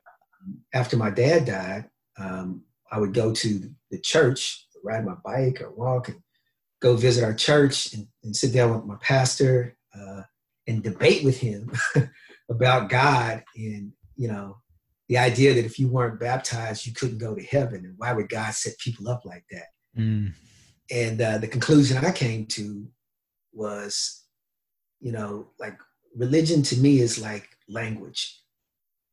How can you say that French is bad or English is bad or German is bad and I, I just firmly believe that God's given everyone an opportunity to experience source, if it's Mother Earth, if it's God, whatever, whatever you want to call it. If you know that there's something that's more than yourself, then you are connecting to God. You're connecting to source. And if you care about other people and you're contributing your gifts, then you are in love. And if you're not doing that, if you're not connected to anything outside of yourself, or if you hate yourself and you hate others and you really do wish destruction on the planet, then hmm. you've cut that, you have cut that connection off. Right. And so that I've been having that conversation since I was a kid. And yeah, there's all, all sorts of things that happen. Me having my son is and me being 55 now, all these things. So like my mortality is staring me in the face. And I just get more and more evidence that it's not just about me and surviving the day and thriving and you know making money and doing what having fun. It's, it's what is my legacy? And you know what is my purpose? And i just get more enjoyment and pleasure living on purpose and uh, contributing my gift than i do thinking about achieving things or making money or whatever thing that well i already found out those external things don't fulfill me anyway because once you get them then you realize oh i'm still have this hole i still feel less than i don't feel worthy i don't feel um, you know, all these things that these holes in me don't get filled up by my actions. They get filled up by what I give and who I am. So whatever whatever time it's taken me to learn that lesson, I just know that there was a time in life where that wasn't me, and um, I wasn't full, and um, I wish that on no one. Nice, nice. Thank you, thank you for sharing that, man. That that that, that was big. Uh, Dr. Robert um, is there a risk of losing your spiritual? Yours seems to have grown in in several different directions, turning you into into I don't know something something amazing, something fantastic. So my question is, what is the risk of losing your spirituality? Is there such a risk, or can you even? Is that even a possibility? Great, thank you. Um, I I don't think or believe that we can lose our spirituality or the spirit that we are. Um, and yes, language is is very important, and I can be saying something and somebody else, and also perception is the other one, right? So somebody else could be listening something else of what I am saying. So why am I putting this uh, first in context? Because uh, when we are looking at spirituality, I'm thinking about spirit. And uh, the spirit by itself, it cannot, it can only be, sorry, it can only be, but it cannot be, it, uh, it will not be manifested in, in this body, in this universe creation. It is in it. Um, and it is and and and so I, I will see it from from uh, the Christian background to explain this a little bit is we uh, we would say body, mind, and spirit. Right? So I cannot separate my mind from my body or my body from my mind or my spirit. They're all one, and hmm. and and, and this comes to the concept of oneness. Yeah. So when I am oneness, when I am one, my spirit is thriving it is in sync with everything around. It is when one of the other two can take uh, more that my spirit can be diminished, but it never disappears. Or it's not, I, I don't lose my spirit. So let's say if I, and none, none of what I would say is in a concept or, or, or it's better or worse. Say if my mind will take over, right? Uh, then I will be uh, more more ego, maybe more mental, right, about mm-hmm. things, more analytic. Is it good or bad? No, it is not. It is just an expression of what it is. Um, or mm-hmm. my body will take over. Say, okay, I, I'm I'm a vegetarian. Oh my goodness, I'm all about food and what I have to eat, what I cannot eat, what etc. etc. Mm-hmm. My spirit is still in it, yet the only way I find in my experience that I can, my spirit can manifest itself is when I am mean, balance. And I think we spoke that last time balance. So when I am in balance, I mean, oneness. So my spirit shows up. Right. And now I am one with all. Yeah. So I there's no risk of losing spirituality. If if anything, spirituality has always been present in humanity since the first, the very, very first time of creation, right? It is how many times in this process of time or, or history we lost, or meaning diminish our spirit because we became either too much mind or too much body, or mm-hmm. we brought it back, you know. But as Job was mentioned, so that in that context, I would say, what, what, what's faith now? Faith, um, faith, faith is a belief, a belief system. What is that I believe into? And what I'm explaining to in this way is also a belief system. Everything is a belief system. So, uh, faith or belief um, is what I can lose. And I can lose that in my mind and in my body, but I don't lose my spirit. My spirit is always present. So, to me, spirit is like this uh, energy, uh, uh, atomic energy, always it's a burst. It's energy moving in my body, moving in the universe, moving. It's constantly moving, and we can experience that in this reality. It's manifested as um, many things. I will say that duality, duality that we are in uh, here, mm-hmm. it's for us to experience the spirit you know so good or or, or bad. So in those two realms spirit manifests itself. Know when it's too much good maybe my ego could kick in and i forgot about my spirit. Or when I, I am too upset or angry maybe or suffering my my uh, my ego is there or by my spirit has a chance to kick in and bring me back to balance bring me back to oneness so uh, yeah I, I i don't think we can lose our spirit i agree isn't that crazy how and and i throw i throw that out to alex we've been doing this now for about three years two and a half almost three years now we always seem to fall back into balance we asked about perfection. We asked about physique. We asked about wealth. You know, remember? Wealth. We thought it was monetary wealth, and it turned into balance and balance. harmony from Steve Anderson there. Yeah. So, Sean, um, you said you wanted to wait till the end. Uh, yeah. My friend is uh, racing down the QEW right now, so I have no idea. Uh, he's going to be able to actually speak, but I know he's listening. Yeah. What's your uh, take on this, man? Is it do you have a risk of losing your sense of spirituality, or or can you? Yeah, so uh, we'll see if you're still kind of in the exploring and discovery phase.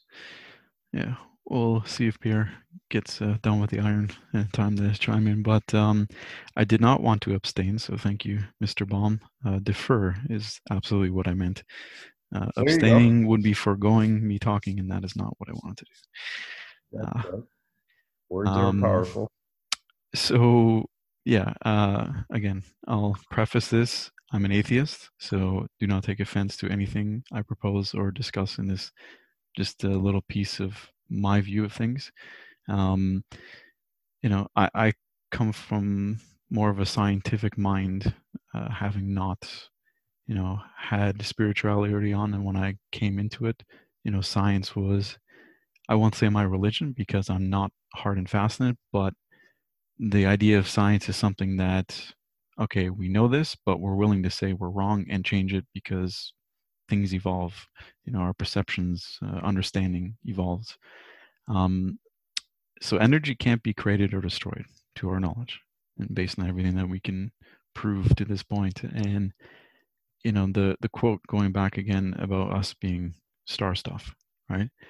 If we get this or we have this spirituality it was always there we cannot not have it. You can't take it away. Even until we're destroyed then it becomes something else and whatever that is that you believe that becomes the energy was always there it will always be there. It just changes. Right so that's one aspect uh, about the certainty that you know while I developed my spirituality later on and it's now strong, it's not like it wasn't there. And, you know, as humans, right, it's like we talked about this in the last talk. You know, Mitch brought up some things that uh, touched on is like we don't always believe our own greatness sometimes, what we're capable of.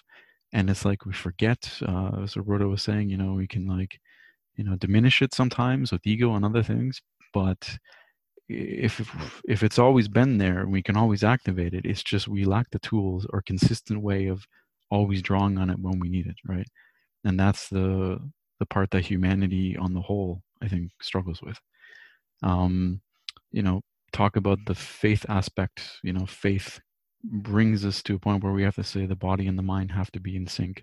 And when we lose that, we lose faith in things, whatever they may be. If it's more of the, you know, uh, natural faith, as Father Damien said, right? We we do feel out of sorts, right? That connection, whatever that is, doesn't match, and we just are doing destructive things to ourselves, to others, and not, you know, not getting to moments of happiness and things. But, you know, I think it stems from when we were cavemen that we didn't know anything, and there was thunder and lightning. Oh, we thought it was the gods. You know, there's earthquakes. We don't know what these things are, so we're uncertain, we're fearful, and we have to have answers for these. We have to. We have to believe that that's something that happened for a reason. So, as long as I believe that that happened, maybe if I do this thing, I will appease that and, oh, it worked this time. Okay, I'm going to keep doing that. And, you know, if uh, Balmano from Sapiens, it talks, you know, about stuff like that and how humans grew as a species, right? But I think we're at a beautiful point in humanity where it's okay not to know. We know enough to know enough, but that knowing isn't the final answer. And that's where I get faith in spirituality is like, I know I'm not done, you know, and I like Andrew, you know, says about himself that he doesn't he doesn't know enough, right? He's still learning, and that's how I always want to be. That you know, I have an understanding, and I'm at a certain place that can still keep going. The your body, except for your nervous system and brain, recycles itself every seven years. I didn't know that, and that was pretty profound stuff, right? So yeah, that was a big note last time with Andrew. Yeah, your body recycles itself, right? So it's like the being okay with not knowing and not expecting an answer, not needing answers to these things about you know why we have these things. Um, uh, taking it just uh, another angle too. I'm I fully believe it's arrogant of us as humans to think that we're the only things that are spiritual. Just because animals can't speak, don't form religions, don't do certain things, who the hell are we? Sorry, I, I didn't mean to it's in me. I I'm non you know I'm agnostic, but I grew up hearing these things, and I just say them. Please don't take them personally.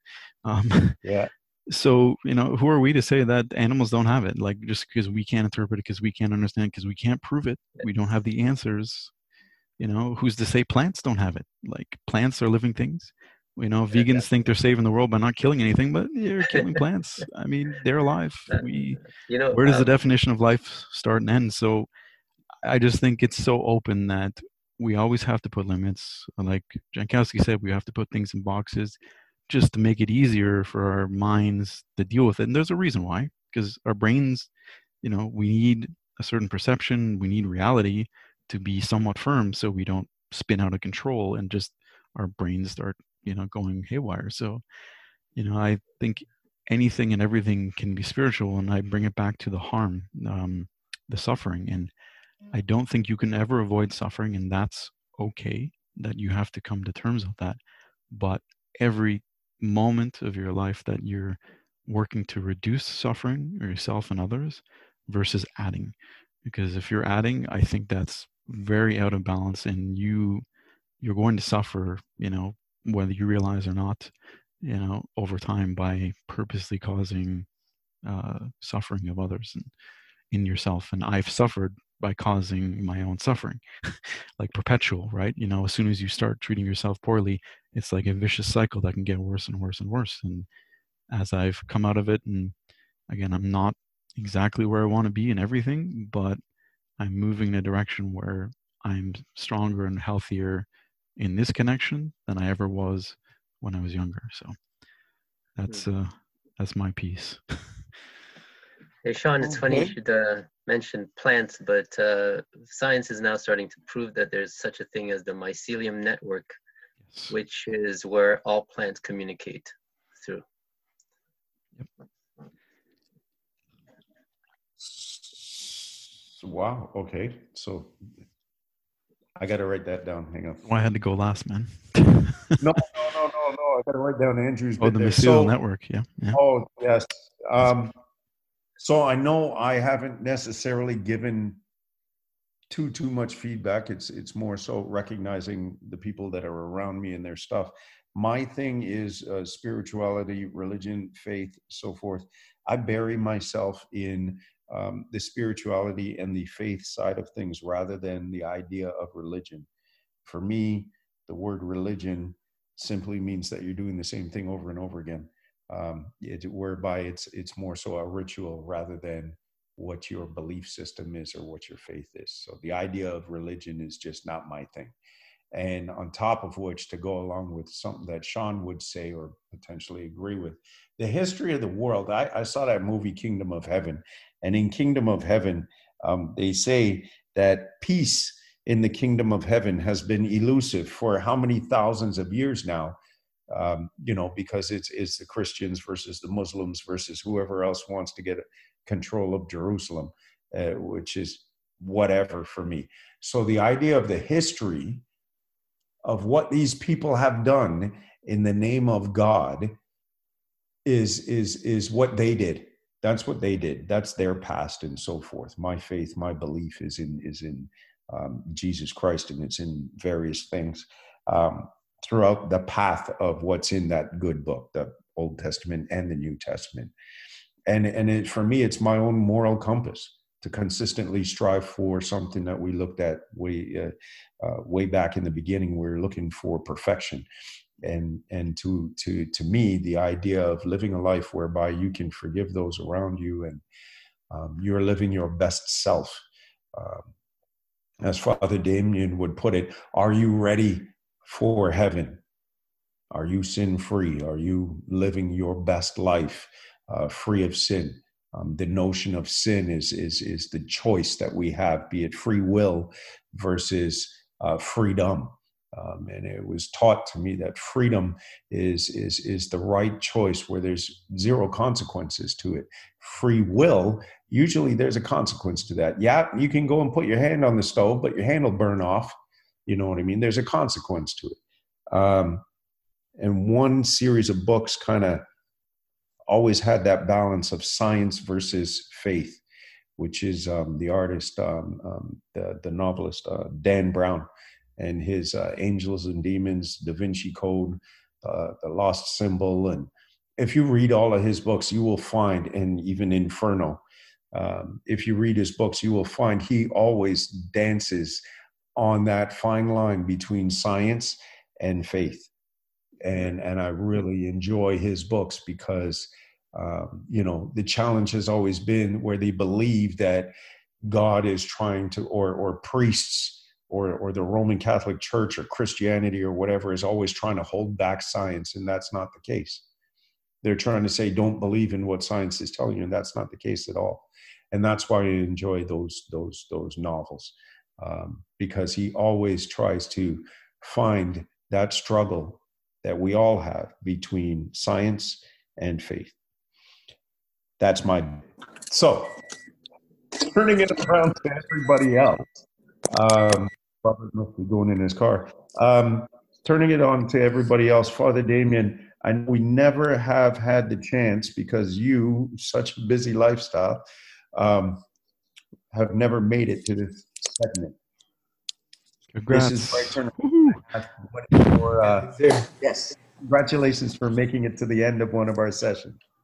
what are your takeaways from this segment? Um, well, many of you had said some some really great uh, points, and uh, you know, um, I'm here to learn also, uh, just like everyone else, and, uh, to better myself. Um, my takeaway, I, I, I suppose, is uh, um, I guess in terms of uh, uh, one of the things is, um, especially when we're talking about spirituality, spiritualism in the world. Um, how there's a hunger for it because everyone has it or everyone uh, everyone's a spiritual being and has it and there's a hunger for it and so if we can just be the best version of ourselves uh, then we can uh, truly impact the world for a positive as opposed to a negative like a positive uh, influence and uh, we can strive uh, I, I, like i like the notion about the walking going up the the mountain. Yes. Uh, I, I, had someone tell me once, uh, we were having a little debate uh, about uh, religion. Uh, he had saw he saw my crucifix and uh, and he was uh, he was taken back at it and was uh, offended. And so he was asking me about it and you know my perspective, and I said, well, I told him my perspective, and at the end, what he said to me stuck with me these 18, 19 years he said, you know, we don't have to see eye to eye, but we can walk side by side. And I think uh, we're all journeying to be better human beings and, and to help the, the world to be a better place.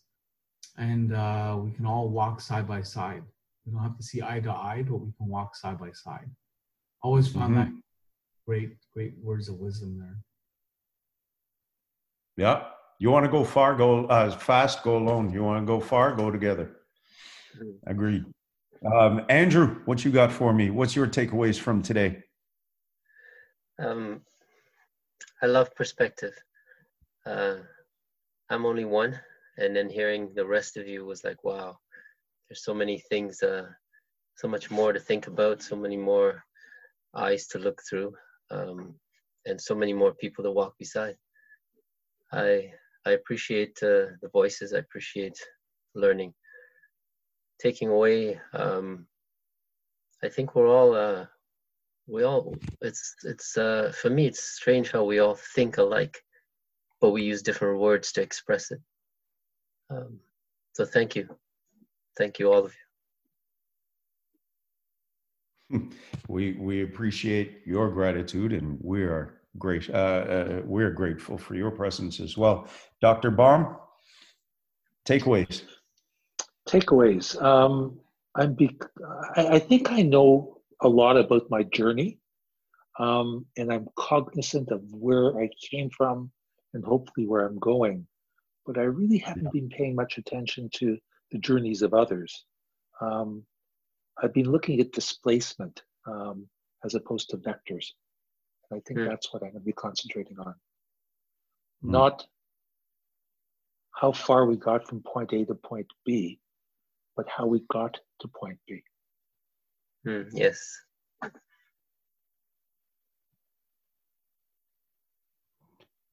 Again, you blew my mind again. Wow. Um, thank you. um, uh, Roberto, um, any chance, any any takeaways on on this uh, session that we had here? What's your feelings? What's your feedback? Oh, his mic is still muted. Pat, you in? Yeah. Sorry, yeah, I'll just Roberto's here. Okay, sorry. Yeah, sorry. I put my phone to charge. Uh, That's well, okay. I find that um, we can see in this group of people how different point of views come to the same essence, right? The spirit is the same. Mm-hmm. And that's, that's the beauty about this. And that we can have so many different perceptions and we can call it different names and it's been called different names at different times from energy to um, Yahweh or to you know any any belief system but the spirit remains the same so um, that that is what I is my one of my biggest takeaway is that we all agree that there is, uh, we don't lose that. That's the second one. It's always been there. It's always here with us. Um, and uh, and finally is to respect all the different points of views mm-hmm. in regard of religions or because the essence in all of them is the same yeah, that that's what I would say. Uh, thank you so much. Thank you very much for hosting this. Well, thank you for uh, uh, attending and you know broadening our um, understanding of the past couple of topics that we've had here. Um, so again, we thank you for uh, stopping in. Um, Steve, um, your takeaways on this session? Uh, this has been beautiful for me, man. So thank you, man. I really appreciate this. Um, you know what's what came up for me participating in this is when it comes to food, you know, we can we can appreciate different cultures, food, we, the history, we love it, we eat different food. But when it comes to something like religion, you know, there's so much conflict and it's like it's it's this one or you're wrong. And um, it's just a shame that it has, you know, that man has used religion for war and you know dominance and um, just the way that it's been used. It's a shame. Yes. Um, and if it was treated more like the way we treat food, where we can just appreciate each other and learn from each other and enjoy each other's way of being the way that we have here on this call. This has been really amazing for me to see all the different perspectives. Um, and it's been said at least twice that I've heard, you know, we have the same, um, you know, people have love. There's so many caring men on this call. Um, you know, and, and spirituality and religion in some cases has has helped us be who we are today, to be loving, to be connected and caring. So, yeah, I just um, it would be amazing if we could just instead of being at odds with each other and using religion as the thing to separate us, um, to be spiritual with our religion and appreciate it like we, you know, like we, I love different types of food. So why not learn from and love different types of religions? If they, if they make you a loving person and they make you want to connect and contribute and honor something outside of yourself, then I would say let's celebrate that. Yes. Yes, I would agree. It is something to be celebrated. Hell, this whole group that we've had here today is something to be celebrated. Pat, uh, what's your what's your takeaways, your feedback on this session? Uh, you know what? Um, the bulk of of spirituality versus non-spirituality, or or going through the world and and seeing people who are spiritual and who aren't spiritual, and and hearing the different perspectives on this call and and where everybody's coming from. Um, you know, it's amazing when people are in tune to spirituality, regardless in which way. Um, you know, there's that commonality where where people tend to want good, and and there's a good strong driver behind that, as long as it's not abused, of course. But um, yeah, it, it, it really made me remember that at the end of the day, it almost seems like everybody just wants the same thing, everybody wants to eat using your example just uh, everybody's eating a different flavor of food that's it. But really we all just want to eat and which implies there's a bit of a hunger for spirituality right? Like there's a need for it internally. Um, yeah. and everybody goes about it a different way you know? So there, it's kind of uh, it's refreshing to remember that because i totally forgot about that you know? I totally forgot about that. That's probably my biggest takeaway. Nice I, I haven't seen Pierre's mic move from mute to unmute, so I'm not sure if we're going to get feedback from. Oh, I, there it goes. I am here. I'm very quiet, not working out, and I'm going to even turn on my camera because I am. Oh, He's out of the church. He's out of the yeah, church. There you yeah, go. There you go. I am out of the church. I didn't even work out. I nice. am on my desk and the listening. Yeah. yeah. yeah. So you've been listening. So what's your, I, your feedback, takeaways? Okay, my takeaways. Oh God. So I'm a very spiritual person. I've been since little. I come from a very mixed family. My grandfather is a Buddhist Japanese that moved to Brazil. Yeah. My grandmother is a Catholic Italian that moved to Brazil all fleeing the wars. Uh, and then, you know, I am the second generation of Brazilians. And uh, so I grew up in this very mixed household and I grew oh, up Catholic. I so how do you Catholic. Get, uh, I, I got a question for you. So, so back to Steve's thing about food. You ever have like a sushi pizza? Yes, oh, it, was, it was crazy stuff. It, it, it wasn't made into that shape, but you would be side by side uh, into the same table. Yes, that's uh, the kind of a house that I grew up. I had sushi. great. And I love it. The pizza right beside it. and me and my cousins used to make gross stuff like uh, who can dip their pizza into soy sauce uh, or put it.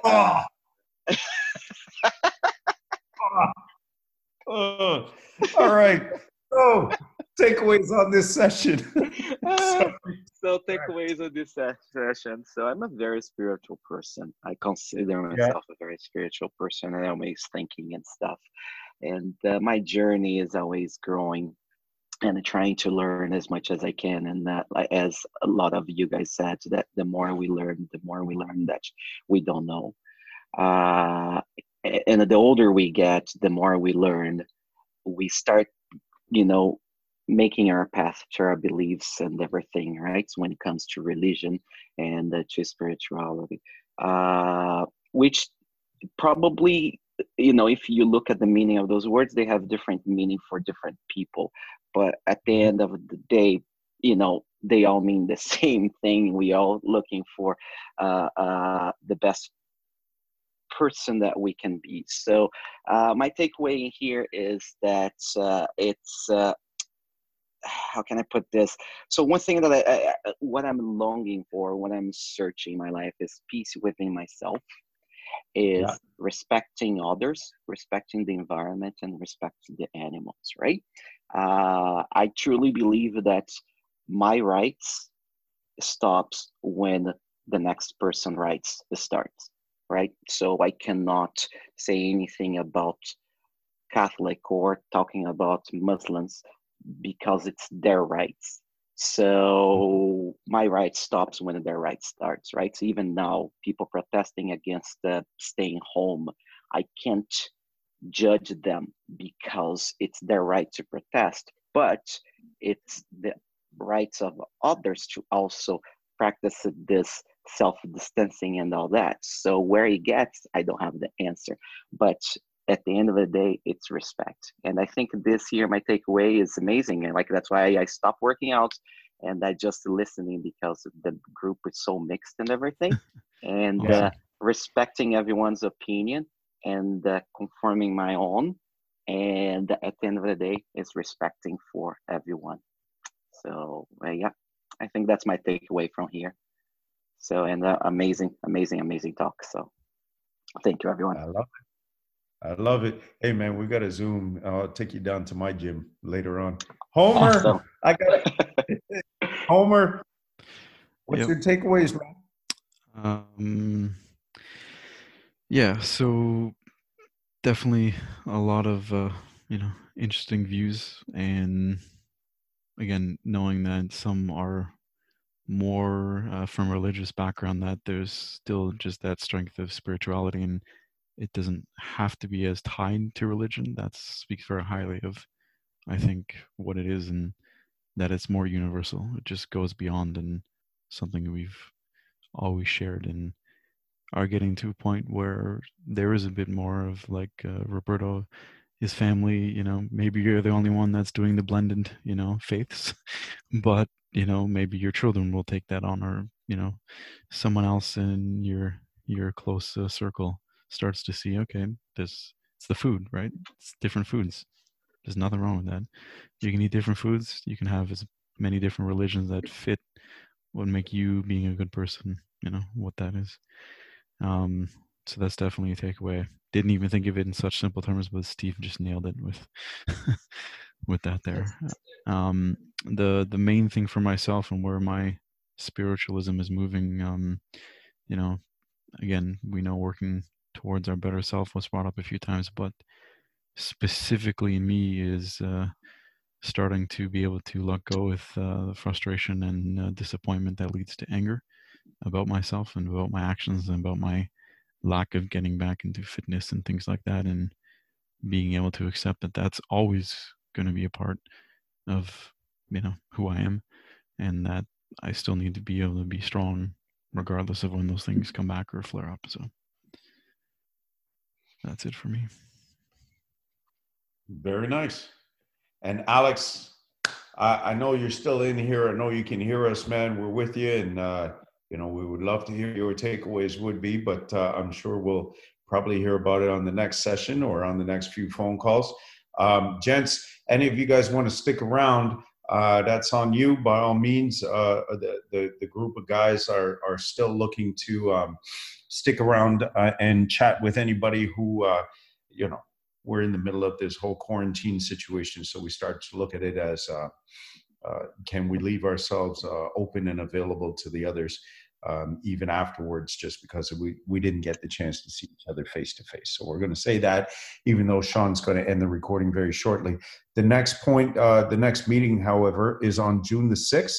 And the topic is on uh, speaking, uh, the magnetism of a strong speaker. I, I have seen uh, some people, I consistently speak about Dr. Baum. Guy says like five words and just leaves me messed up for like an hour.